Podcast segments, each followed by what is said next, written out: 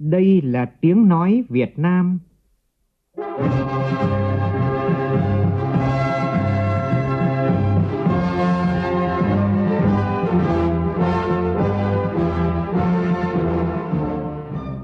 là tiếng nói Việt Nam, phát thanh từ Hà Nội, thủ đô nước Cộng hòa xã hội chủ nghĩa Việt Nam.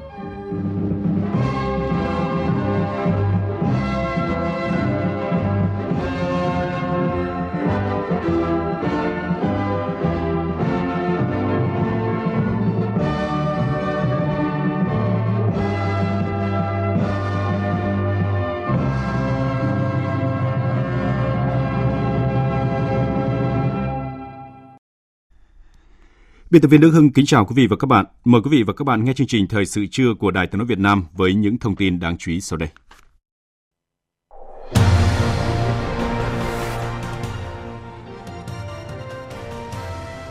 Kiểm tra thực địa dự án đường sắt đô thị thí điểm đoạn nhổn ga Hà Nội, Thủ tướng Chính phủ Phạm Minh Chính yêu cầu khắc phục ngay tình trạng chậm tiến độ, đảm bảo an toàn chất lượng công trình.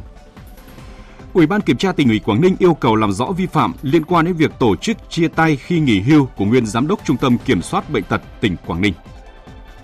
Ban chỉ đạo quốc gia về phòng chống thiên tai có công điện gửi các tỉnh miền núi phía Bắc từ Hà Tĩnh chủ động ứng phó với gió mùa Tây Nam và thời tiết nguy hiểm trên biển. Trong phần tin thế giới, chiến sự xuyên biên giới giữa Israel và nhóm thanh chiến Hồi giáo tại giải Gaza leo thang, thế giới nỗ lực hòa giải. Nhiều quốc gia hỗ trợ Cuba dập tắt vụ cháy kho dầu ở vịnh Matahat.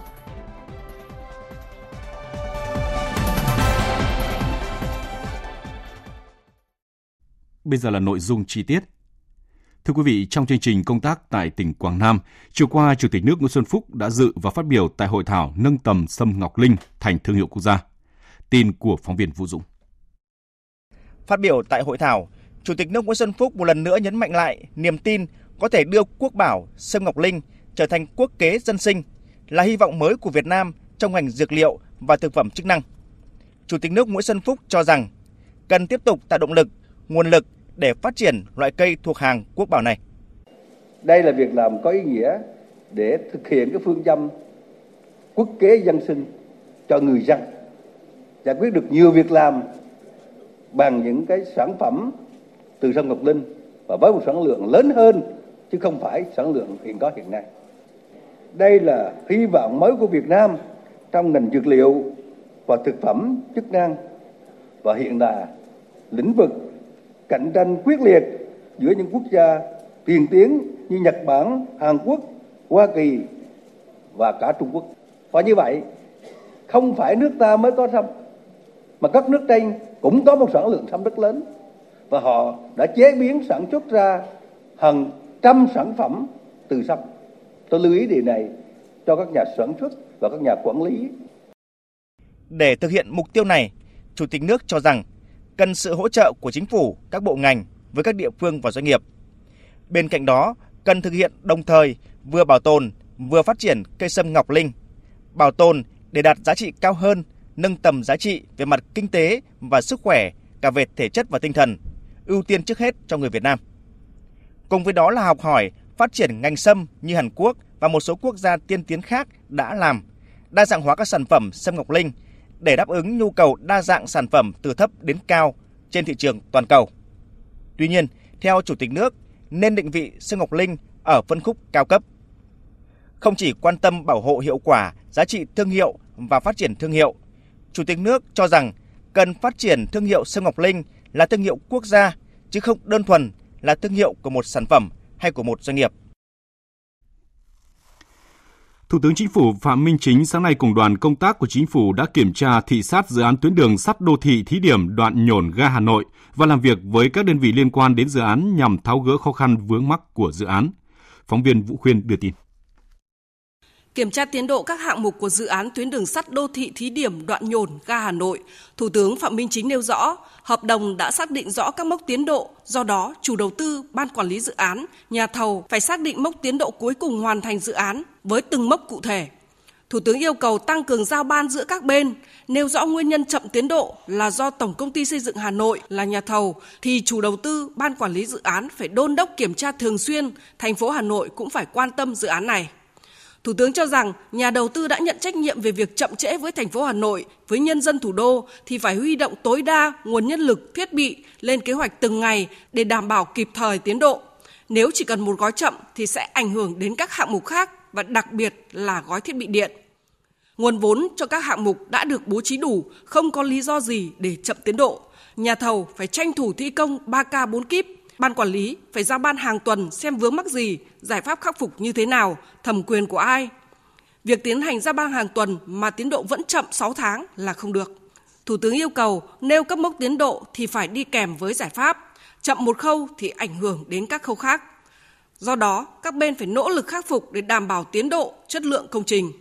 Ngay sau khi đi kiểm tra thị sát dự án, Thủ tướng Phạm Minh Chính đã có buổi làm việc trực tiếp với thành phố Hà Nội, các bộ ngành liên quan, nhà thầu của dự án tuyến đường sắt đô thị thí điểm đoạn nhổn ga Hà Nội nhằm tháo gỡ xử lý khó khăn vướng mắc liên quan đến dự án. Đây là dự án xây dựng có quy mô lớn, công nghệ kỹ thuật mới phức tạp, thời gian thực hiện dự án từ năm 2009 đến năm 2022. Tuy nhiên, đến nay tiến độ dự án đang chậm. Đến nay, tiến độ tổng thể của dự án đạt khoảng 75%, trong đó tiến độ đoạn trên cao đạt 96%, tiến độ đoạn ngầm đạt 33%. Tuyến chạy trên đường dành riêng với chiều dài tuyến là 12,5 km, gồm 12 ga, 8,5 km đi trên cao với 8 ga trên cao và 4 km đi ngầm với 4 ga ngầm. Với lộ trình, điểm đầu là Nhổn, điểm cuối là ga Hà Nội trên đường Trần Hưng Đạo trước ga Hà Nội. Tổng mức đầu tư của dự án là 32.910 tỷ đồng, tương đương với khoảng 1.176 triệu euro. Kết quả giải ngân năm 2022 của dự án đến hết ngày 31 tháng 7 năm 2022 là 586,44 tỷ đồng, đạt 17,22% kế hoạch. Sáng nay tại trụ sở chính phủ, Bí thư Trung Đảng, Phó Thủ tướng Lê Minh Khái, trưởng ban chỉ đạo xử lý các tồn tại yếu kém của một số dự án và doanh nghiệp chậm tiến độ kém hiệu quả thuộc ngành công thương, chủ trì cuộc họp xem xét phương án xử lý dự án Đạm Ninh Bình và công ty trách nhiệm hữu hạn một thành viên công nghiệp tàu thủy Dung Quất. Phóng viên Văn Hiếu đưa tin. Đến thời điểm hiện tại, trong 12 dự án kém hiệu quả được dư luận quan tâm, chính phủ đã báo cáo và Bộ Chính trị đã cho ý kiến đối với 5 dự án, còn lại 7 dự án trong số này, Ban chỉ đạo đã họp cho ý kiến xử lý các dự án Đạm Hà Bắc, DAP2 Lào Cai, nhà máy thép Việt Trung Lào Cai. Vừa qua, Thủ tướng Chính phủ đã họp cho ý kiến đối với dự án mở rộng thép Thái Nguyên. Còn lại 3 dự án là Đạm Ninh Bình, công ty trách nhiệm hữu hạn một thành viên tàu thủy Dung Quất và nhà máy bột giấy Phương Nam. Trong cuộc họp hôm nay, các thành viên sẽ nghe báo cáo, qua đó phân tích, đánh giá, dự báo tình hình sắp tới một cách thận trọng, đề xuất phương án xử lý khả thi đối với dự án Đạm Ninh Bình và công ty trách nhiệm hữu hạn một thành viên tàu thủy Dung Quất để xây dựng hoàn thiện đề án đối với hai dự án này. Theo báo cáo tại cuộc họp, từ khi đi vào hoạt động, nhà máy đạm Ninh Bình liên tục thua lỗ, lỗ hơn 7.000 tỷ đồng, trong khi vốn điều lệ chỉ khoảng 2.500 tỷ đồng. Tuy nhiên, từ năm ngoái, hoạt động của nhà máy đã có chuyển biến tích cực hơn. Sau tháng qua, doanh nghiệp đã hoạt động có lãi. Từ thực tế này, Tập đoàn Hóa chất Việt Nam đề xuất lựa chọn phương án tái cơ cấu nợ vay để bảo đảm giảm thiểu thiệt hại cho tất cả các bên – Ủy ban quản lý vốn nhà nước tại doanh nghiệp cũng nhận định phương án này là hợp lý. Tuy nhiên, để phương án này khả thi, cần phải đề xuất cấp có thẩm quyền xem xét sửa đổi một số quy định cũng như có sự đồng thuận của các bên liên quan. Đối với nhà máy đóng tàu Dung Quất, Ủy ban quản lý vốn nhà nước tại doanh nghiệp cho biết, nhà máy này được Tập đoàn Công nghiệp Tàu thủy Việt Nam Vinasin thành lập từ năm 2006, vốn điều lệ hơn 3.700 tỷ đồng. Sau này được chuyển về Tập đoàn Dầu khí Quốc gia Việt Nam vào tháng 7 năm 2010 Tại thời điểm bàn giao, nhà máy đóng tàu Dung Quất đã mất khả năng thanh toán, lâm vào tình trạng phá sản. Sau khi chuyển về Tập đoàn Dầu khí Việt Nam, PVN đã đầu tư hơn 5.300 tỷ đồng để hỗ trợ thanh toán các khoản nợ vay, tái cấu trúc cơ cấu, tổ chức, tài chính, sản xuất, duy trì hoạt động sản xuất kinh doanh của doanh nghiệp. Nhờ đó, doanh thu của nhà máy đóng tàu Dung Quất đã tăng lên từng năm. Năm ngoái, doanh nghiệp làm ăn có lãi, giải quyết công an việc làm cho hàng trăm lao động. Ủy ban quản lý vốn nhà nước tại doanh nghiệp đề xuất phương án bán đấu giá công ty, xử lý tài chính, tài sản, phá sản doanh nghiệp theo quy định của pháp luật, tái cơ cấu lại hoạt động nhà máy đóng tàu Dung Quất, tái cơ cấu tài chính và tài sản của doanh nghiệp. Sau khi nghe báo cáo và trên cơ sở ý kiến của các bộ ngành, Phó Thủ tướng Lê Minh Khái, trưởng ban chỉ đạo đề nghị Ủy ban quản lý vốn nhà nước tại doanh nghiệp và các đơn vị liên quan tiếp thu, bổ sung, làm rõ tính khả thi của các phương án được chọn để hoàn thiện báo cáo cấp có thẩm quyền xem xét quyết định Phó Thủ tướng nhấn mạnh, tinh thần chung của chính phủ trong năm nay là phải có phương án xử lý dứt điểm các dự án yếu kém này.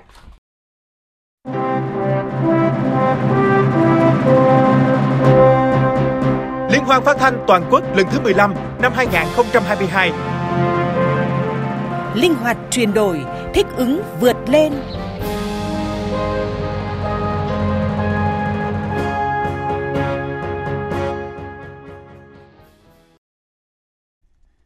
Thưa quý vị và các bạn, lễ bế mạc tối qua đã khép lại kỳ liên hoan phát thanh đáng nhớ tại thành phố mang tên Bắc.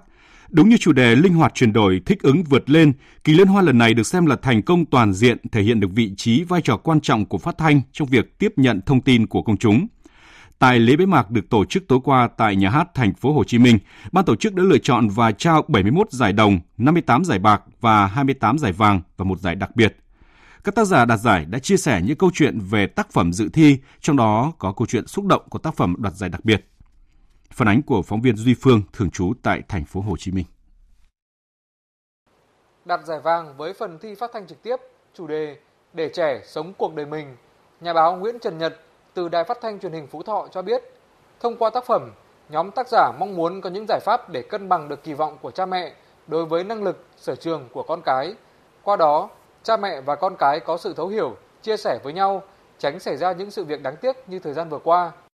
Nhận xét về phần thi của 34 đài phát thanh truyền hình địa phương tham gia thi thể loại này, nhà báo Nguyễn Trần Nhật nói đều có sự đầu tư công phu về nội dung và đặc biệt là những cái yếu tố có cái sự à, điều tra ví dụ như là đài, đài Hải Phòng chẳng hạn với um, chủ đề là đừng im lặng không chỉ là xuống nhập ở mặt nội dung nữa mà còn có cả là à, phát à, trên cái nền tảng số à, sự nối các điểm cầu kỳ công ví dụ như có đài tận 4 điểm cầu điều đó thì càng tạo nên cái sức hấp dẫn đối với liên hoan phát thanh trực tiếp Nhà báo Lê Xuân từ Đài Phát thanh Truyền hình Nghệ An cho biết rất hạnh phúc khi tác phẩm tham dự được giải bạc. Đến với ngày hội của những người làm báo nói trên toàn quốc cũng giống như được trở về ngôi nhà thân yêu. Đây là cơ hội để được gặp gỡ những người đồng nghiệp thân quý, học hỏi về nghiệp vụ thông qua các buổi hội thảo ý nghĩa. Chia sẻ về tác phẩm đoạt giải tại Liên hoan phát thanh, nhà báo Lê Xuân cho biết. Tác phẩm sống đúng là chính mình, nói về những người À, LGBT, cộng đồng LGBT và đó là những cái chia sẻ rất là thực của họ về cái cuộc sống của họ. À, thông qua cái tác phẩm này thì tôi cũng là một cái thông điệp để gửi đến mọi người về một cái cách sống, cách nghĩ của những người LGBT thực nhất và tôi cũng nghĩ rằng hạnh phúc của chúng ta thật đơn giản, thật giản dị thôi, được sống đúng là chính mình. Liên hoan phát thanh toàn quốc lần thứ 15 có nhiều điểm đặc biệt so với các kỳ tổ chức trước. Đây là kỳ liên hoan nhận được số lượng tác phẩm dự thi lớn nhất từ trước tới nay – 500 tác phẩm. Đồng thời, Liên hoan năm nay có một giải chưa từng có tiền lệ, đó là giải đặc biệt được trao cho tác phẩm Giữa làn danh sinh tử của nhóm tác giả từ đơn vị Phát thanh Công an Nhân dân, Cục Truyền thông Công an Nhân dân, Bộ Công an. Tác giả Trần Lê Dung cho biết, đây là lần đầu tiên ekip tham dự thể loại phát thanh trực tiếp. Lý do lựa chọn đề tài vì khi tiếp xúc với khách mời, Trung tá Nguyễn Trí Thành là một chiến sĩ phòng cháy chữa cháy. Nhóm tác giả cảm phục vì những khó khăn vất vả sự hy sinh mà các anh lính cứu hỏa phải trải qua. Tác phẩm Giữa làn danh sinh tử miêu tả ranh giới mong manh khi cán bộ, chiến sĩ phải đối mặt với những hiểm nguy tính bằng từng phút, từng giây. Chương trình lên sóng ngày mùng 2 tháng 8 buổi sáng. Thì ngay buổi chiều hôm trước, ngày mùng 1 tháng 8 thì uh, chúng tôi nhận được cái tin là ba đồng nghiệp của chúng tôi, ba người đồng chí đồng đội trong lực lượng cảnh sát phòng cháy chữa cháy và cứu nạn cứu hộ thì đã hy sinh anh dũng sau khi mà họ cứu được 8 người dân cái điều này lại càng thôi thúc chúng tôi, những người làm chương trình là chúng tôi càng phải làm một cái gì đó để có thể là như một cái lời tri ân, cảm tạ đối với những cái cống hiến hy sinh của các anh. Liên hoan phát thanh toàn quốc lần thứ 15 khép lại đã chứng kiến sự hồi sinh mạnh mẽ của thành phố Hồ Chí Minh sau đại dịch Covid-19. Qua kỳ liên hoan này, các đại biểu cảm nhận được sức mạnh của phát thanh trỗi dậy mạnh mẽ hơn. Sự sôi động của việc ứng dụng nền tảng số trong các chương trình phát thanh tại kỳ liên hoan thể hiện rõ tại phần thi phát thanh trực tiếp. Nhiều tác phẩm thu hút hàng nghìn lượt like, share trên mạng xã hội, tăng cường sự tương tác với công chúng, mang lại nhiều cảm xúc đến với thính giả, khán giả. Dù đạt giải vàng, bạc hay chỉ vào vòng trung khảo, song liên hoan lần này đã làm bùng cháy hơn ngọn lửa yêu nghề trong lòng những người làm báo nói. Chương trình Thời sự trưa xin được tiếp tục với các tin đáng chú ý khác.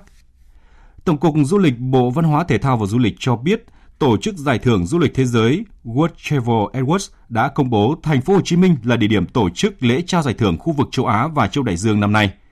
Lễ trao giải sẽ diễn ra vào ngày mùng 7 tháng 9 tới. Đây là lần thứ hai Việt Nam vinh dự được lựa chọn tổ chức lễ trao giải thưởng World Travel awards Trước đó, đảo Ngọc Phú Quốc là địa điểm của lễ trao giải thưởng khu vực châu Á và châu Đại Dương năm 2019. Theo đánh giá của Tổ chức Giải thưởng Du lịch Thế giới, thành phố Hồ Chí Minh là đô thị năng động, hấp dẫn du khách nhờ sự pha trộn giữa quá khứ và hiện đại. Đến với thành phố Hồ Chí Minh, du khách có thể lang thang ở nhiều con hẻm hay khu chợ sầm uất, khám phá trung tâm thương mại trong những tòa nhà chọc trời hoặc tham quan các ngôi chùa bình yên. Tháng 11 năm ngoái, thành phố Hồ Chí Minh đã vinh dự nhận giải thưởng điểm đến du lịch mai tốt nhất châu Á do Tổ chức Giải thưởng Du lịch Thế giới bình chọn. Năm nay Việt Nam được đề cử ở nhiều hạng mục giải thưởng danh giá như điểm đến hàng đầu châu Á, điểm đến du lịch biển hàng đầu châu Á, điểm đến văn hóa hàng đầu châu Á, điểm đến di sản hàng đầu châu Á, điểm đến thiên nhiên hàng đầu châu Á, điểm đến du lịch trẻ hàng đầu châu Á. Tổng cục Du lịch được đề cử ở hạng mục cơ quan quản lý du lịch hàng đầu châu Á. Các địa phương, khu điểm du lịch nổi tiếng của Việt Nam cũng nằm trong danh sách đề cử của giải thưởng năm nay, có Hà Nội, Hội An, Huế, Đà Nẵng, Vịnh Hạ Long, Vườn Quốc gia Quốc Phương. Nhiều thương hiệu nổi tiếng của Việt Nam trong các lĩnh vực khách sạn, khu nghỉ dưỡng, hãng hàng không, sân bay, cảng biển cũng vinh dự được đề cử cho các hạng mục.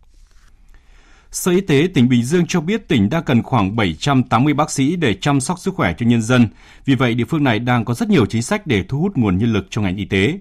Trong đó sẽ hỗ trợ từ 400 đến 600 triệu đồng cho bác sĩ về công tác tại địa phương. Tin của Thiên Lý, phóng viên thường trú tại thành phố Hồ Chí Minh. Bình Dương hiện có 8.880 nhân viên y tế, trong đó y tế công lập có 826 bác sĩ. Năm 2021 và 7 tháng năm 2022, Bình Dương có 328 y bác sĩ nghỉ việc, bỏ việc, trong đó có 57 bác sĩ, 126 điều dưỡng, hộ sinh. Hiện Bình Dương cần khoảng 780 y bác sĩ để đáp ứng đủ nguồn nhân lực. Đối với chính sách thu hút bác sĩ ở các nơi về công tác, Bình Dương đang áp dụng theo nghị quyết số 05-2019 của Hội đồng Nhân dân tỉnh. Theo đó, bác sĩ về tỉnh được hưởng một lần ngay khi được tuyển dụng viên chức. Cụ thể, tiến sĩ bác sĩ chuyên khoa cấp 2, bác sĩ nội trú là 600 triệu đồng, thạc sĩ bác sĩ chuyên khoa cấp 1 là 500 triệu đồng, bác sĩ đa khoa, bác sĩ răng hàm mặt tốt nghiệp loại giỏi trở lên là 450 triệu đồng, tốt nghiệp loại khá là 420 triệu đồng và tốt nghiệp loại trung bình, trung bình khá 400 triệu đồng. Ngoài ra, những người thuộc diện này còn được hưởng thêm tiền hỗ trợ thuê nhà ở, hỗ trợ hàng tháng từ 2 đến 3,5 lần mức lương cơ sở và các hỗ trợ khác. Ông Nguyễn Hồng Chương cho biết, Bình Dương không chỉ cần bác sĩ mà còn thiếu nhiều điều dưỡng, Do đó, ngành y tế sẽ tiếp tục kiến nghị có chính sách thu hút nguồn nhân lực. Nên chúng tôi sẽ tiếp tục kiến nghị để mở rộng đối tượng nghị quyết 05 ra để thu hút ngoài lực lượng bác sĩ thì những lượng khác chúng tôi còn thiếu để thu hút về tiếp. Nhưng mà chính sách quan trọng là giữ chân họ, phải giữ chân họ chứ không phải chỉ số tiền người ta nhận đâu. Cái hôm nay bệnh viện tỉnh này, những cơ sở hiện đại này có nhiều trang thiết bị mà làm được nhiều kỹ thuật thì đó là cái động lực nhiều nhất để cái bác sĩ về và phát triển tay nghề. Trước thực trạng kế hoạch giải ngân đầu tư công thời gian qua đạt thấp, Ủy ban nhân dân thành phố Hà Nội vừa ban hành kế hoạch thúc đẩy triển khai thực hiện điều chỉnh kế hoạch đầu tư công trung hạn 5 năm 2021-2025. Hà Nội yêu cầu các chủ đầu tư nâng cao tỷ lệ giải ngân kế hoạch vốn được giao trong trung hạn và hàng năm, đặc biệt là các công trình trọng điểm.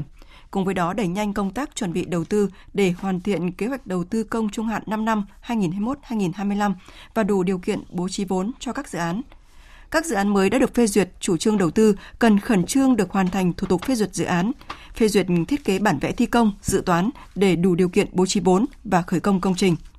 Với các dự án mới, ra soát lại sự cần thiết đầu tư, tính khả thi thực hiện của từng dự án trong giai đoạn 2021-2025 trong đó đánh giá kỹ khả năng thực hiện giải phóng mặt bằng của từng dự án, hiệu quả đầu tư, dự kiến kết quả đạt được đến năm 2025, sắp xếp thứ tự ưu tiên đầu tư đối với các dự án mới, đặc biệt là các dự án thuộc danh mục dự kiến đầu tư, bao gồm cả các dự án lớn, dự án trọng điểm.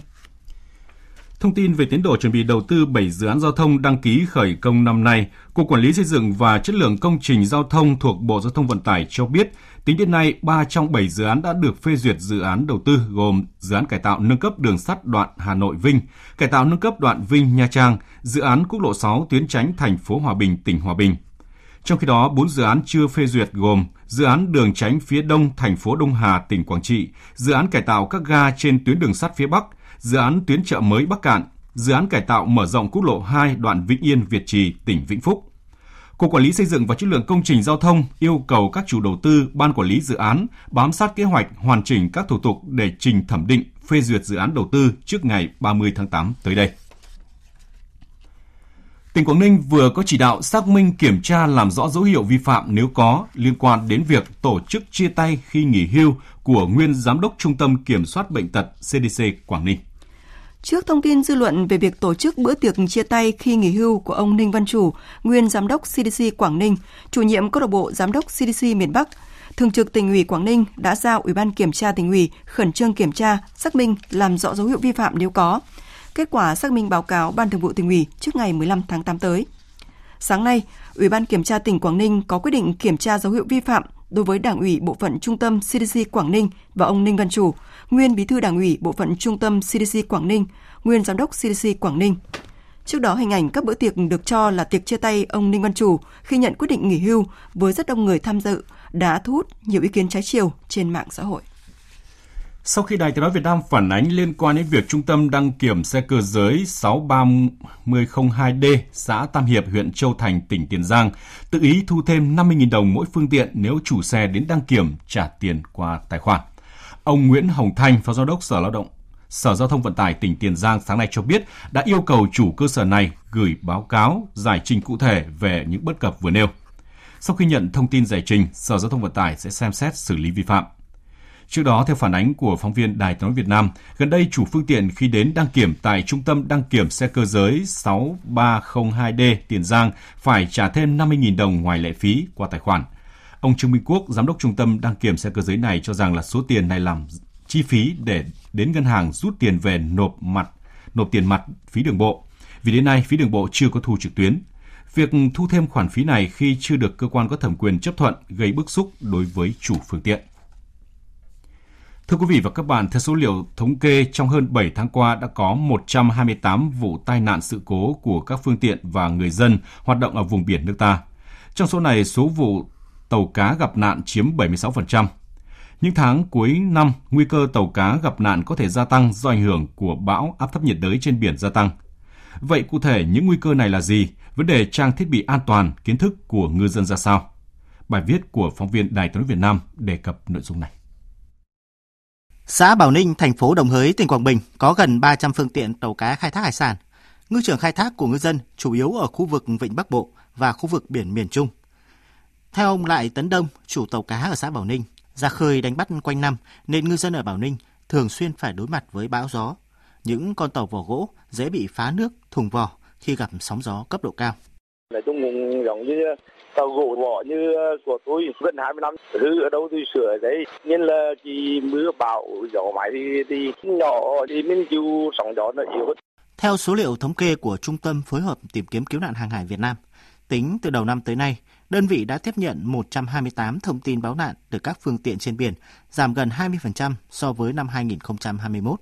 Đáng chú ý là hơn 76% số vụ báo nạn là đến từ các tàu cá với thông tin bị hỏng máy, thùng vỏ tàu, tàu chìm do đâm va, ngư dân bị tai nạn lao động. Ông Nguyễn Quốc Thụy, trưởng phòng phối hợp cứu nạn, Trung tâm phối hợp tìm kiếm cứu nạn hàng hải Việt Nam cho biết.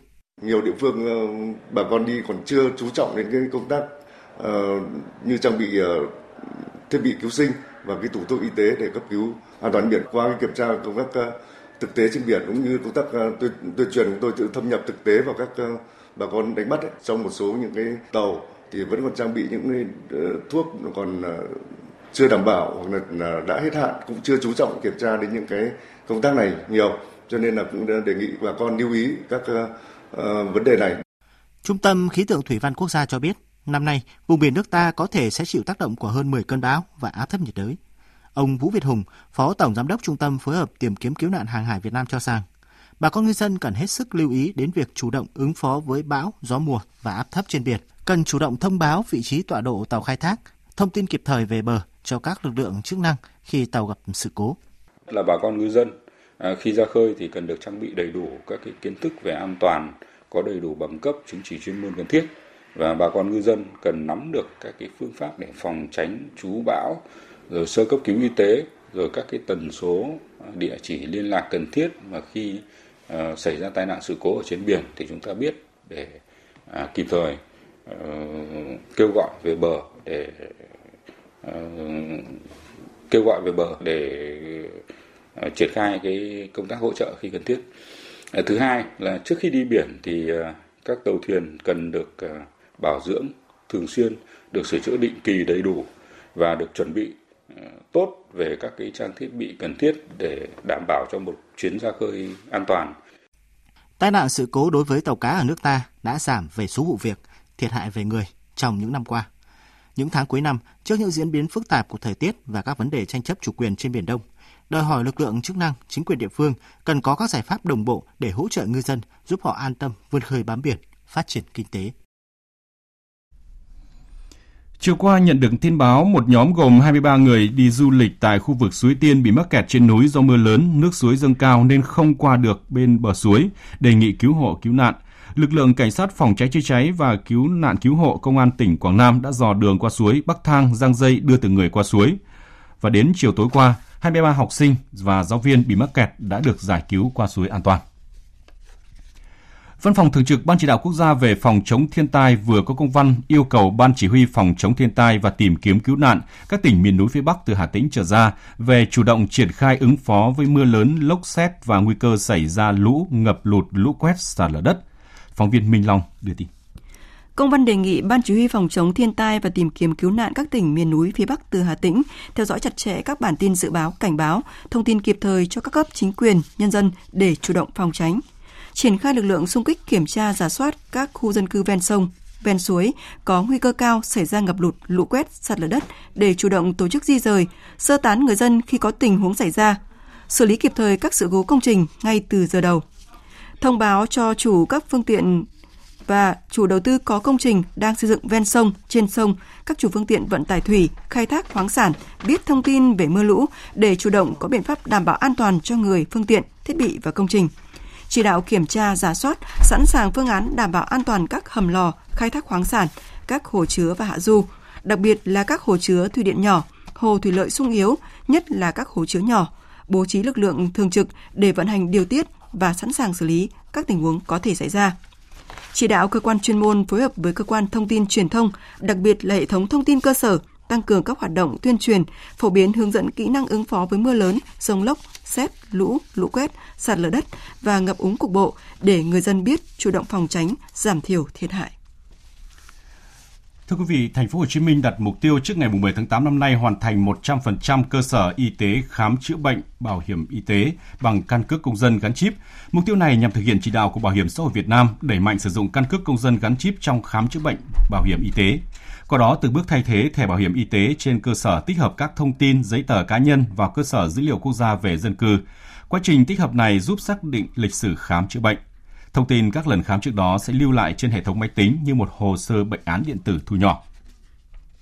Sau 2 năm dịch COVID-19, hệ thống y tế công tỉnh Gia Lai gặp nhiều khó khăn như là nhân lực có xu hướng rời bỏ chuyển sang bệnh viện tư nhân, hoạt động tự chủ tài chính tại các cơ sở cho thấy sự bị động có nguy cơ ảnh hưởng tới việc nâng cao chất lượng khám chữa bệnh về lâu dài.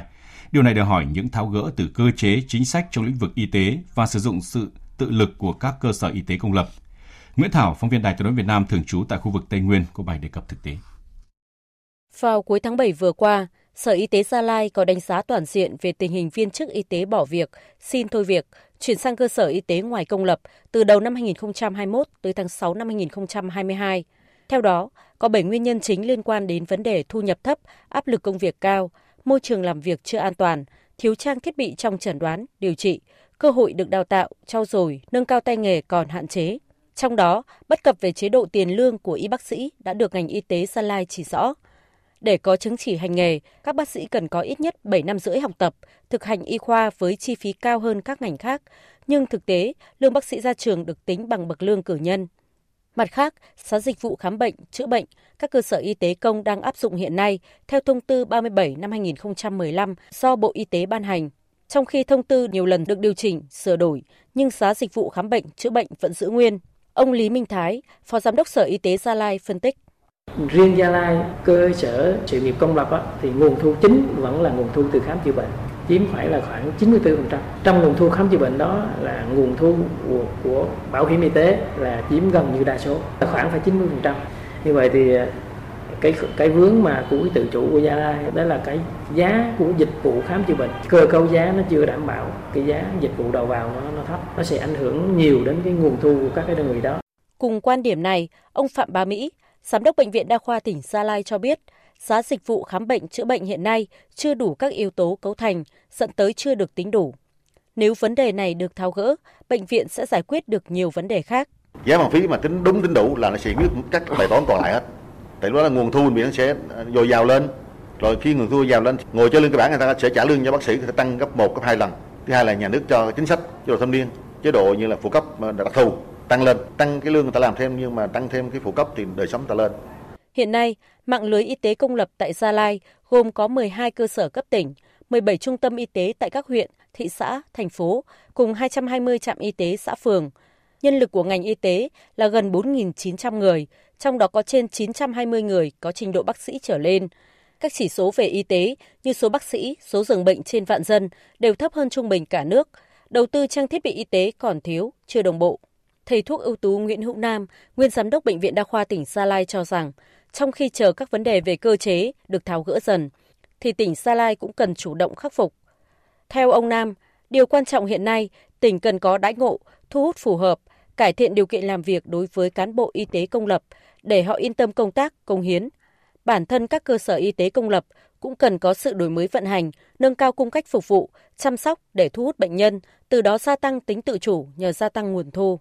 Tự chủ về kinh tế tức là làm cho bộ máy nó thật tinh gọn và có hiệu quả năng suất rất cao. Như các bệnh viện tư nhân tự chủ hoàn toàn từ tuyển nhân viên rất là chuẩn không làm được nghĩ cần phải có những cái, cái thay đổi về cái trong cái lãnh đạo. Với lại lãnh đạo y tế của tỉnh ta biết công tác quản lý và biết sử dụng người tài.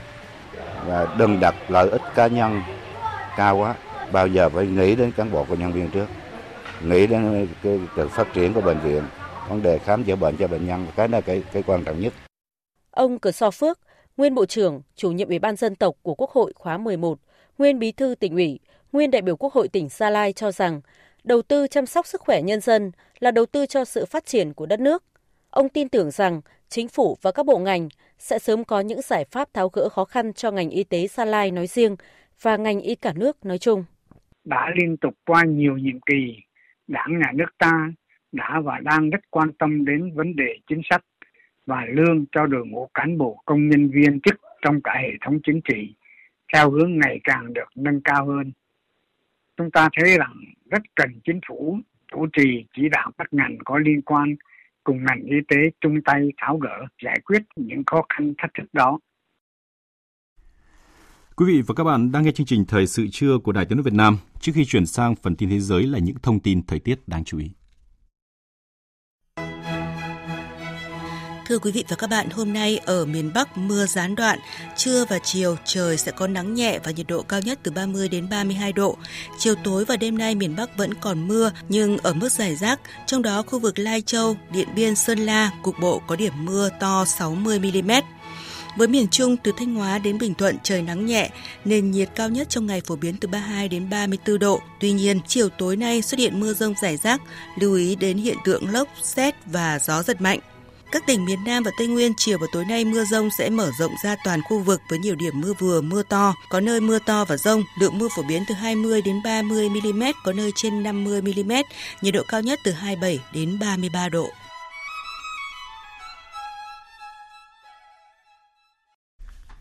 Xin, xin được tiếp tục với phần tin thế giới. Nhân dịp kỷ niệm lần thứ 62 Quốc khánh nước Cộng hòa Côte d'Ivoire, mùng 7 tháng 8 năm 1960, mùng 7 tháng 8 năm 2022, Chủ tịch nước Nguyễn Xuân Phúc đã gửi điện mừng tới Tổng thống Alassane Ouattara. Chủ tịch Quốc hội Vương Đình Huệ đã gửi điện mừng tới Chủ tịch Quốc hội Amada Bitogo. Cùng ngày, Bộ trưởng Ngoại giao Bùi Thanh Sơn đã gửi điện mừng tới Bộ trưởng Nhà nước, Bộ trưởng Ngoại giao, Hội nhập châu Phi và cộng đồng người Côte d'Ivoire ở nước ngoài, Candia Kamisoko Kamara. Nhân kỷ niệm 46 năm ngày thiết lập quan hệ ngoại giao Việt Nam Thái Lan mùng 6 tháng 8 năm 1976, mùng 6 tháng 8 năm 2022, Tổng lãnh sự quán Việt Nam tại Khòn Kèn phối hợp cùng chính quyền tỉnh Nọng Khai, Hội người Việt Nam toàn Thái và các hội tri hội Việt kiều tại Thái Lan tổ chức lễ khởi công xây dựng cổng chào Việt Nam trên con đường Việt kiều lưu niệm tại tỉnh Nọng Khai, Thái Lan. Phóng viên Ngọc Diệp, thường trú tại Thái Lan, đưa tin. Thay mặt Tổng lãnh sự quán Việt Nam tại Khòn Kèn, Tổng lãnh sự Chu Đức Dũng khẳng định Lễ khởi công xây dựng cổng chào Việt Nam trên con đường Việt Kiều lưu niệm tại tỉnh Nọng Khai là minh chứng cụ thể cho mối quan hệ truyền thống, đoàn kết và hữu nghị giữa Việt Nam và Thái Lan. Quan hệ đối tác chiến lược tăng cường Việt Nam Thái Lan đang và sẽ tiếp tục phát triển toàn diện và thực chất vì hòa bình, ổn định và thịnh vượng của hai nước cũng như của toàn khu vực. Công trình có kiến trúc đẹp, mang tính biểu tượng cao về truyền thống lịch sử văn hóa Việt Nam. Việc xây dựng cổng chào là minh chứng cho mối quan hệ hợp tác giữa hai nước trong thời gian qua, đó là sự kế thừa truyền thống lịch sử của 62 năm trước. Mối quan hệ đó đến nay đã trở thành đối tác chiến lược tăng cường của hai quốc gia và ngày càng phát triển trên mọi lĩnh vực. Tổng lãnh sự Chu Đức Dũng bày tỏ tin tưởng bà con người Thái gốc Việt ở Thái Lan nói chung và bà con người Thái gốc Việt ở tỉnh Nọ Khai nói riêng luôn đoàn kết, tương thân tương ái, tuân thủ pháp luật sở tại, hòa nhập và chung tay đóng góp vào sự phát triển kinh tế, văn hóa xã hội của địa phương. Ông Chu Đức Dũng mong muốn bà con tiếp tục giữ gìn và phát huy truyền thống, bản sắc tốt đẹp của dân tộc và là cầu nối vun đắp tình hữu nghị giữa nhân dân Việt Nam và Thái Lan. Phát biểu tại lễ khởi công, tỉnh trưởng tỉnh Nọ Khai Môn Sịt Phai Sán Tha Vắt đánh giá cao những đóng góp của bà con Việt Kiều đối với sự phát triển kinh tế xã hội của tỉnh Nọ Khai. Ông khẳng định ในการจัดทำกิจกรรมสาธารณะต่างๆ ในพื้นที่เป็นอย่างดี Việc khởi công xây dựng cổng chào Việt Nam ngày hôm nay với thiết kế tinh tế, công phu, kết hợp giữa văn hóa truyền thống của hai nước Việt Nam và Thái Lan sẽ là công trình có ý nghĩa biểu tượng cho tình hữu nghị trường tồn của hai dân tộc Việt Nam và Thái Lan. และชาวไทยเชื้อสายเวียดนามจังหวัดหนองคายตลอดไป Hai ngày qua, chiến sự xuyên biên giới giữa Israel và nhóm thánh chiến Hồi giáo tại giải Gaza leo thang. Israel đã tiến hành hàng loạt cuộc không kích, trong khi nhóm thanh chiến Hồi giáo đã phóng hơn 400 rocket sang lãnh thổ Israel. Giao tranh nguy cơ kéo dài và tiếp tục gây thương vong lớn. Thế giới đang hết sức quan ngại về tình hình và nỗ lực tìm cách hòa giải cho các bên. Tổng hợp của biên tập viên Đình Nam.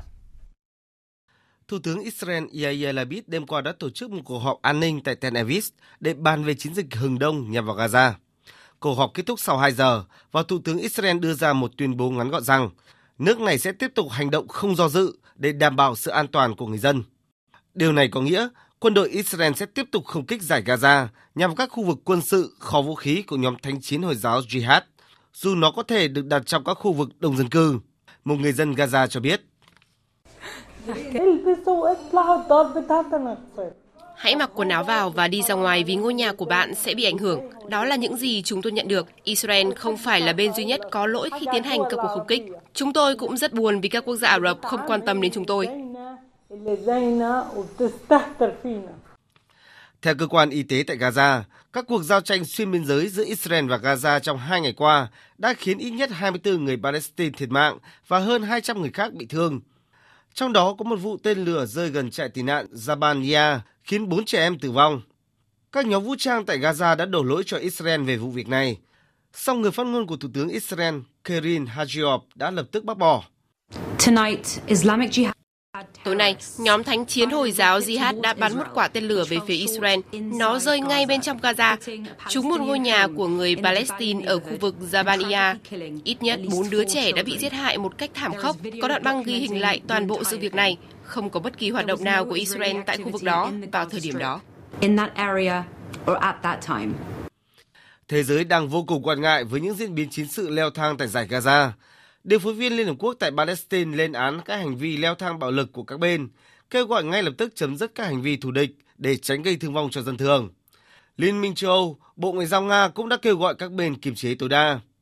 Hiện Ai Cập đã cử các phái đoàn nước này tới Israel và giải Gaza để tham gia vào các cuộc đàm phán chuyên sâu giúp các bên hạ nhiệt tình hình. Một tia sét đánh trúng một bể chứa dầu thô tại Matanzas, Cuba gây cháy lớn rồi lan sang một bể chứa khác bên cạnh. Vụ việc đã gây ra 4 vụ nổ lớn khiến 121 người bị thương, 17 lính cứu hỏa mất tích và 1.300 cư dân phải đi sơ tán. Chính quyền Cuba đang chỉ đùa với thời gian để ngăn đám cháy lan rộng và đã phải cần tới sự hỗ trợ của nhiều nước, bao gồm cả Mỹ. Biên tập viên Đình Nam tiếp tục thông tin. Chính phủ Cuba đã huy động mọi nguồn lực để ngăn đám cháy lan rộng trong bối cảnh gió đang tạt đám cháy sang bể chứa dầu thứ ba. Lực lượng cứu hỏa của tỉnh Mayabeque và thủ đô La Habana lân cận với Matanzas cùng nhân viên Bộ Nội vụ, lực lượng vũ trang cách mạng và công nhân tập đoàn dầu khí nhà nước Cubes đã được huy động đến hiện trường để cứu hỏa. Rất nhiều xe cứu thương cũng đã được điều động và các bệnh viện được lệnh sẵn sàng tiếp nhận bệnh nhân. Người dân Cuba tại khu vực lân cận cho biết. Đã xảy ra một vụ nổ lớn vào khoảng 8 giờ tối ngày 5 tháng 8 và một vụ nổ thứ hai vào lúc 5 giờ sáng ngày 6 tháng 8. Các vụ nổ lớn đến mức nó làm bừng sáng cả khu vực. Tôi đã nhìn thấy trực thăng đến dập lửa nhưng không thể dập tắt đám cháy. Mọi hoạt động tại cảng Matanzas đều bị đình chỉ để tập trung cho công tác cứu hộ cứu nạn. Các trực thăng quân đội cố gắng xả nước vào các bể chứa còn nguyên vẹn để làm mát, ngăn đám cháy lan sang. Thống đốc tỉnh Matanzas Mario Sabin cho biết. Đang có là một tình huống phức tạp. Chúng tôi đang nỗ lực hết sức với sự trợ giúp của cả quốc tế để chạy đua với thời gian, nhưng chúng tôi không thể biết khi nào đám cháy sẽ dừng. Tính đến sáng nay theo giờ Việt Nam, đã có 121 người bị thương bởi đám cháy, trong đó có 5 người trong tình trạng nguy kịch. Một người được xác nhận là thiệt mạng, 17 lính cứu hỏa mất tích và khoảng 1.300 cư dân tại tỉnh Matanzas phải đi sơ tán. Chủ tịch Cuba Díaz-Canel đã phải tức tốc đến hiện trường trong đêm. Ông cũng vừa lên tiếng cảm ơn chính phủ Nga, Mexico, Venezuela, Nicaragua, Argentina và Chile đã gửi hỗ trợ vật chất cho Cuba để đối phó với hỏa hoạn. Ông cũng cảm ơn Mỹ về các cuộc tham vấn kỹ thuật. Theo hãng tin Reuters, hiện lực lượng từ Mexico và Venezuela đã có mặt trực tiếp tại hiện trường để phối hợp với lực lượng chức năng Cuba cứu hỏa. Theo giới phân tích, nếu đám cháy không sớm được kiểm soát, toàn bộ 8 bể chứa dầu tại cảng sẽ gặp nguy hiểm và có thể gây ra thảm họa môi trường. Đã có những cảnh báo được đưa ra với người dân về mưa axit hay những sự cố tràn dầu gây hại cho môi trường biển. Lực lượng cứu hộ Mexico vẫn đang tiếp tục chạy đua với thời gian nhằm tiếp cận và giải cứu 10 thợ mỏ bị mắc kẹt dưới mỏ than ngập nước ở thành phố Sabinas, bang Crojilda, miền Bắc nước này. Các thợ mỏ bị mắc kẹt kể từ hôm 3 tháng 8 vừa qua. Lực lượng cứu hộ vẫn tích cực bơm nước ra khỏi mỏ để có thể tiếp cận gần hơn vị trí của những người đang mắc kẹt. Tổng cộng 6 thợ lặn từ lực lượng đặc nhiệm Mexico cũng đã được cử đến để hỗ trợ công tác giải cứu. Nhiều người thân của các nạn nhân đang tập trung gần hiện trường chờ tin tức, và một trong số đó cho biết. Chúng tôi có niềm tin rằng những thợ mỏ này sẽ sớm được giải cứu. Hiện tại lực lượng chức năng vẫn chưa cung cấp thông tin gì cho chúng tôi. Chúng tôi đã ở đây kể từ khi vụ tai nạn xảy ra, cả ngày lẫn đêm. Chúng tôi đang chờ thêm thông tin để biết chúng tôi sẽ phải đợi ở đây thêm bao lâu nữa. Đại sứ quán Ukraine tại Liban thông báo chuyến hàng ngũ cốc đầu tiên của Ukraine kể từ sau khủng hoảng sẽ không đến thành phố cảng Tripoli, miền Bắc Liban trong ngày hôm qua như kế hoạch. Theo hãng tin AFP, thông báo cho biết việc cập nhật lễ cập bến của tàu sẽ được gửi sau khi Đại sứ quán Ukraine nhận được thông tin về ngày chính xác và thời gian tàu đến. Người phát ngôn Đại sứ quán Ukraine ở Liban cũng cho biết hiện không có bất kỳ thông tin nào về nguyên nhân tàu hàng chập cập bến. Cũng theo AFP, một quan chức theo dõi chuyến hàng cho biết tàu thậm chí có thể là không cập cảng Liban nếu chủ tàu bán ở nơi khác. Cũng trong ngày hôm qua, Bộ Quốc phòng Thổ Nhĩ Kỳ thông báo chuyến tàu chở hàng ngũ cốc Ukraine thứ hai đã đến vùng biển ngoài khơi Istanbul. Theo đó, một tàu đã hoàn tất việc kiểm tra, trong khi hai tàu còn lại dự kiến sẽ được kiểm tra ờ, vào ừ, buổi sau. Thông báo của chính phủ Ukraine ngày 5 tháng 8 cho biết điểm đến của tàu đợt này là các thị trường Ireland và Anh. Ngoài ra, 13 tàu khác đang đợi để khởi hành. Theo hãng tin Anadolu, Ukraine hiện vẫn còn khoảng 20 triệu tấn ngũ cốc đang tồn trong kho chờ xuất khẩu. Tổng thư ký Liên Hợp Quốc Antonio Guterres vừa bày tỏ lo ngại về các mối đe dọa hạt nhân cũng như là những nỗ lực nhằm chống lại mục tiêu giải trừ hạt nhân trên toàn cầu. Trả lời phỏng vấn đài truyền hình NHK của Nhật Bản sau khi tham dự buổi lễ kỷ niệm 77 năm ngày xảy ra vụ ném bom nguyên tử xuống thành phố Hiroshima của Nhật Bản, ông Guterres nhấn mạnh Hiroshima đã trở thành một biểu tượng toàn cầu và các công dân của thành phố này cần thấy rõ được trách nhiệm cần phải truyền đạt tầm quan trọng của việc giải trừ hạt nhân tới các thành phố khác trên thế giới. Ngoại trưởng Iran Hossein Abdullahi cũng vừa lên tiếng kêu gọi một phản ứng thực tế hơn từ phía Mỹ đối với các đề xuất của Iran trong cuộc đàm phán tại Viên Áo nhằm khôi phục thỏa thuận hạt nhân của Iran. Thưa quý vị, thế giới trong tuần qua có những sự kiện nào nổi bật? Bây giờ các biên tập viên quốc tế sẽ điểm lại tình hình thế giới thông qua những con số và phát ngôn ấn tượng. Mời quý vị và các bạn cùng nghe. Những phát ngôn ấn tượng, những con số đáng chú ý Hội nghị Bộ trưởng Ngoại giao ASEAN lần thứ 55 và các hội nghị liên quan đã kết thúc tốt đẹp với khoảng 30 văn kiện về hợp tác được thông qua. Thông cáo chung đã thể hiện sự đoàn kết, thống nhất và trách nhiệm của ASEAN. Đúng như tinh thần chủ đề của năm Chủ tịch 2022 là ASEAN hành động cùng ứng phó với các thách thức chung. Căng thẳng Mỹ-Trung trong tuần liên tục leo thang khi Chủ tịch Hạ viện Mỹ Nancy Pelosi có chuyến công du châu Á với điểm đến gây tranh cãi là Đài Loan Trung Quốc. Trung Quốc đã cáo buộc đây là hành động khiêu khích, trong khi Mỹ lại khẳng định chuyến thăm là phù hợp với chính sách của Mỹ với Đài Loan. Hai bên liên tục khẩu chiến và có các hành động đáp trả lẫn nhau như diễn tập quân sự, trừng phạt hay đình chỉ đối thoại. Các diễn biến này khiến nỗ lực kiểm soát rủi ro mâu thuẫn của hai bên sẽ trở nên khó khăn hơn rất nhiều. Sau thời gian dài truy lùng trong tuần, Tổng thống Mỹ Joe Biden xác nhận đã tiêu diệt tên Ayman al-Zawahiri, một trong những kẻ chủ mưu vụ tấn công khủng bố kinh hoàng ngày 11 tháng 9 năm 2001 và là thủ lĩnh kế thừa trùng khủng bố Osama Bin Laden. Trong tuyên bố của mình, ông Joe Biden nêu rõ Mỹ sẽ không bao giờ lùi bước trong cuộc chiến chống khủng bố. Kể từ khi Mỹ tiêu diệt Bin Laden 11 năm trước, tên Zawahiri đã trở thành thủ lĩnh của Al-Qaeda, chuyên cảm hứng cho các cuộc tấn công nhằm vào các mục tiêu ở Mỹ. Giờ đây, công lý đã được thực thi. Chúng tôi muốn khẳng định một lần nữa, bất kể mất bao nhiêu thời gian, bất kể khủng bố lẩn trốn nơi đây, nếu đó là mối đe dọa của nước Mỹ và người dân Mỹ, chúng tôi sẽ truy lùng bằng được. Sự kiện được đánh giá có ý nghĩa quan trọng trong cuộc chiến chống khủng bố mà nước Mỹ đang theo đuổi. Tuy nhiên, theo giới quan sát, chắc chắn Al-Qaeda sẽ lại sớm có một thủ lĩnh mới và sẽ dấy lên một làn sóng khủng bố nhằm trả đũa Mỹ. Tình thế còn phức tạp hơn khi chính quyền Taliban tại Afghanistan hiện nay bị cáo buộc đang biến nước này trở thành căn cứ của khủng bố.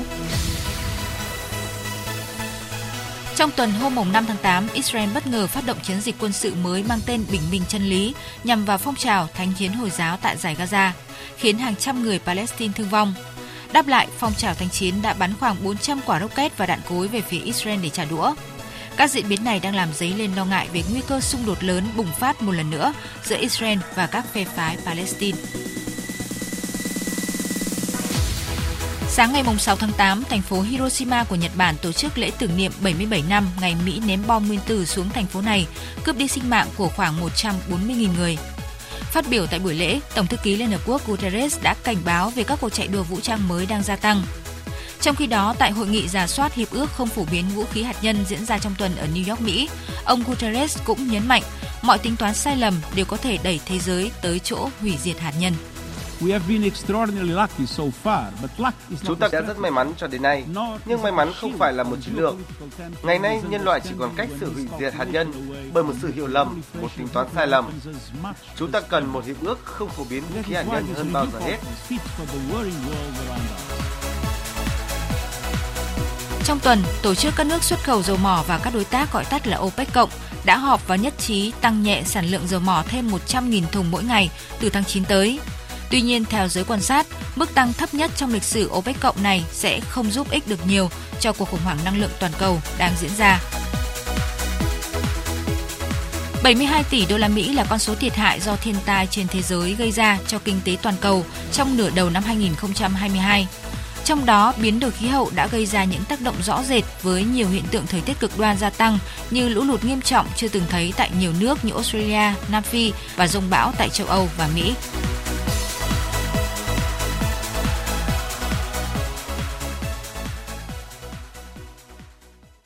Tiếp tục chương trình thời sự trưa nay là những tin tức thể thao đáng chú ý.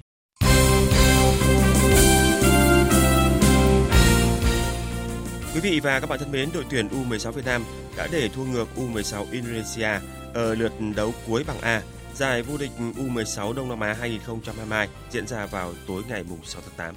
Mặc dù có được bàn thắng dẫn trước 1-0 trước khi hiệp 1 khép lại, nhưng U16 Việt Nam lại không thể bảo vệ được thành quả khi để U16 Indonesia lội ngược dòng với hai bàn thắng ở ngay trong hiệp 2. Với kết quả trên, U16 Việt Nam đứng nhì bằng A với 6 điểm cùng hiệu số dương 8. Do đội đứng nhì bằng B không thể đạt thành tích kể trên, nên U16 Việt Nam sẽ phải chờ cục diện ở bảng C. Nếu đội đứng thứ hai ở bảng C, chung cuộc không có được 6 điểm cùng hiệu số dương 8, đội tuyển U16 Việt Nam sẽ giành quyền vào bán kết giải U16 Đông Nam Á 2022. Thưa quý vị, với lợi thế lực lượng, U19 Malaysia sẽ hứa hẹn gây nhiều khó khăn cho đội tuyển U19 Việt Nam trong trận đấu tại giải U19 quốc tế 2022 diễn ra vào tối nay tại tỉnh Bình Dương. U19 Việt Nam đã có khởi đầu thuận lợi tại giải U19 quốc tế 2022 diễn ra tại Bình Dương khi có chiến thắng 2-0 trước U19 Myanmar ngay trong trận đấu mở màn. Trong khi U19 Malaysia và U19 Thái Lan cầm chân nhau với tỷ số hòa không bàn thắng. Ở trận đấu diễn ra vào lúc 18 giờ 30 phút tối nay, U19 Việt Nam sẽ gặp U19 Malaysia. U19 Malaysia tham dự giải U19 quốc tế với tư cách là đương kim vô địch U19 Đông Nam Á. Với lợi thế về thể lực, U19 Malaysia hứa hẹn sẽ gây ra nhiều khó khăn cho U19 Việt Nam. So với lần đăng quang tại giải U19 Đông Nam Á, U19 Malaysia có ít nhất là 10 sự thay đổi nhân sự với nhiều gương mặt mới. Huấn luyện viên Waras cũng mong muốn thông qua giải giao hữu này để thử nghiệm thêm nhiều phương án để hướng tới vòng loại U20 châu Á. Trong khi đó, huấn luyện viên Đinh Thế Nam cũng khẳng định giải đấu này là cơ hội để ra soát lại lực lượng nhằm hướng đến chiến dịch tại vòng loại U20 châu Á 2023 diễn ra vào tháng 9 tới. Với chúng tôi thì chúng tôi cũng đã họp bàn làm sao chúng ta song song với hai nhiệm vụ, nhất là vừa là để rèn luyện cho các cháu mới cũng như hoàn thiện cái, cái lối chơi, nhưng cộng thêm cũng phải đảm bảo vấn đề chất lượng. Vì đây là giải đấu quốc tế, chúng tôi sẽ cố gắng Ờ, là làm hết mình ở chỗ, các cháu là thi đấu hết mình ở trên cái giải đấu này để làm sao đóng góp cho cái giải đấu được thành công. Còn vào chiều qua mùng 6 tháng 8 tại vòng 11 V-League 2022, dù áp đảo hoàn toàn tạo ra nhiều cơ hội ghi bàn trong hiệp 2 nhưng không thể tận dụng được, Top Blend Bình Định đã phải chấp nhận thất bại 0-1 trước Hà Nội FC trên sân nhà Quy Nhơn. Trên sân Quy Nhơn, đội bóng thủ đô đã phải trải qua 90 phút cực kỳ khó khăn trước đội chủ nhà ở vòng 11 V-League. Tuy nhiên, với việc Bình Định thiếu vắng nhiều cầu thủ trụ chốt, Hà Nội FC vẫn tìm thấy sự khác biệt từ tiền đạo Phạm Tuấn Hải. Đó là tình huống diễn ra ở phút 23, nhận đường truyền của Siladi, Tuấn Hải không chế rồi tung cú sút dứt điểm đẹp mắt đưa Hà Nội vươn lên dẫn trước. Khoảng thời gian còn lại của trận đấu diễn ra căng thẳng với 5 thẻ vàng được trọng tài rút ra.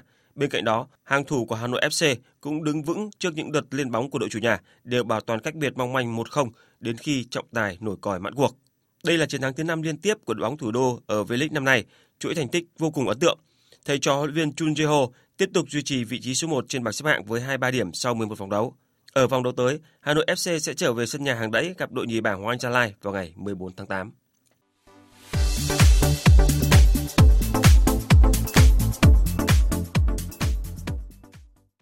Chiều nay, vòng 11 V-League 2022 sẽ diễn ra hai trận đấu muộn. Sông Lam Nghệ An phải thắng Thanh Hóa để tiếp tục bám đuổi các đội top đầu trong cuộc đua ngôi vô địch V-League. Còn Nam Định cũng sẽ đặt quyết tâm có điểm trước thành phố Hồ Chí Minh để thoát khỏi nhóm cầm đèn đỏ. Thua Hà Nội ở vòng 10 V-League, Sông Lam Nghệ An bị tụt lại phía sau trong cuộc đua ngôi vô địch. Với 16 điểm đứng ở vị trí thứ tư, đội bóng xứ Nghệ không được phép thua, thậm chí là chỉ giành được một điểm khi tiếp Thanh Hóa ở vòng đấu này, bởi điều đó sẽ khiến họ tự làm khó mình. Tuy nhiên ở trận đấu này, huấn luyện viên Huy Hoàng lại đang đau đầu về vấn đề lực lượng. Trung vệ Văn Khánh bị đau trước trận gặp Hà Nội, còn Olaha cũng không thể góp mặt vì nhận thẻ đỏ trực tiếp ở vòng đấu trước. Nhận định về đối thủ Thanh Hóa, tiền vệ Phan Văn Đức cho biết. Thanh Hóa thì cũng là, là một đội khá là, là tốt và giờ có hai tay bổ sung tay trung vệ thì em nghĩ thì đó cũng là một uh, một điều tốt cho đội Thanh Hóa và hy vọng thì đội ngày mai bọn em cũng sẽ tuân thủ chiến thuật của đến đề ra và hy vọng là giành chiến thắng. Trên thực tế, khoảng cách giữa Sông Lam Nghệ An và đội đầu bảng là không lớn. Vị trí của đội chủ sân Vinh sẽ được cải thiện đáng kể nếu giành trọn vẹn 3 điểm trước Thanh Hóa. Dĩ nhiên, mục tiêu chiến thắng là không hề dễ dàng bởi Thanh Hóa chưa bao giờ là đối thủ dễ chơi với Sông Lam Nghệ An. Theo thống kê, trong 5 cuộc đối đầu chính thức gần đây nhất, Sông Lam Nghệ An chỉ thắng 1, hòa 2 và thua 2 trước Thanh Hóa. Ở cặp đấu còn lại, Nam Định gặp Thành phố Hồ Chí Minh giống như trận chung kết ngược của lượt đi V-League. Hai đội đều đang khát điểm bởi họ đang nằm ở khu vực cầm đèn đỏ. Nam Định có lợi thế trên sân nhà, trong khi Thành phố Hồ Chí Minh có được tinh thần tốt sau khi cắt mạch thua bằng trận thắng Hải Phòng ở vòng đấu trước. Dự báo thời tiết Mời quý vị và các bạn nghe dự báo thời tiết chiều và đêm nay. Phía Tây Bắc Bộ chiều có mưa vừa và rông, cục bộ có mưa to, đêm có mưa rào và rông rải rác, cục bộ có mưa to, gió nhẹ, nhiệt độ từ 22 đến 31 độ. Phía Đông Bắc Bộ chiều có mưa vừa và rông, cục bộ có mưa to, đêm có mưa rào và rông rải rác, cục bộ có mưa to, gió nhẹ, nhiệt độ từ 23 cho đến 31 độ. Khu vực từ Thanh Hóa đến Thừa Thiên Huế có mưa rào và rông rải rác, cục bộ có mưa to. Riêng Thanh Hóa và Nghệ An chiều có mưa vừa và rông, cục bộ có mưa to, gió Tây Nam cấp 2, cấp 3. Nhiệt độ từ 24 cho đến 32 độ. Khu vực từ Đà Nẵng đến Bình Thuận có mưa rào và rông rải rác, cục bộ có mưa to, gió Tây Nam cấp 2, cấp 3. Nhiệt độ từ 24 đến 33 độ. Khu vực Tây Nguyên và Nam Bộ có mưa rào và rông vài nơi, riêng chiều và đêm có mưa rào và rải rác có rông. Cục bộ có mưa to, gió Tây Nam cấp 2, cấp 3 nhiệt độ từ 19 đến 29 độ. Khu vực Hà Nội có lúc có mưa rào và rông, cục bộ có mưa to, gió nhẹ, nhiệt độ từ 24 đến 31 độ. Dự báo thời tiết biển, vùng biển Bắc Vịnh Bắc Bộ có mưa rào và rông rải rác, tầm nhìn xa trên 10 km giảm xuống từ 4 đến 10 km trong mưa, gió Đông Nam đến Đông cấp 3, cấp 4.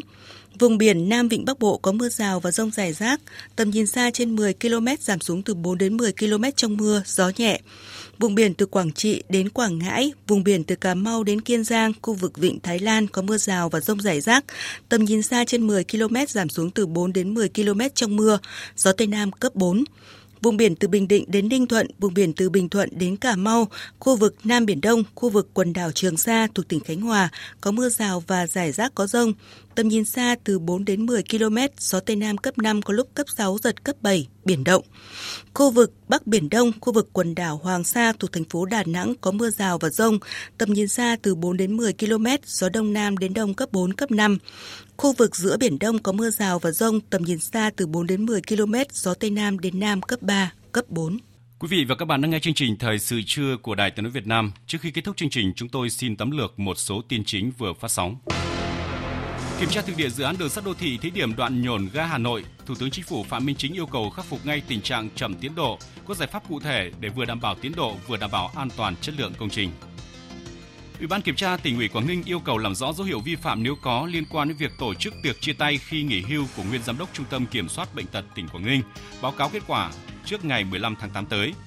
Trước đó, hình ảnh các bữa tiệc được cho là tiệc chia tay ông Ninh Văn Chủ khi nhận quyết định nghỉ hưu với rất đông người tham dự đã thu hút nhiều ý kiến trái chiều trên mạng xã hội.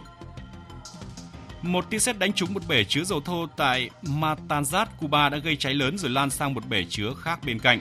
Vụ việc đã gây ra 4 vụ nổ lớn khiến 121 người bị thương, 17 lính cứu hỏa mất tích và 1.300 cư dân phải đi sơ tán.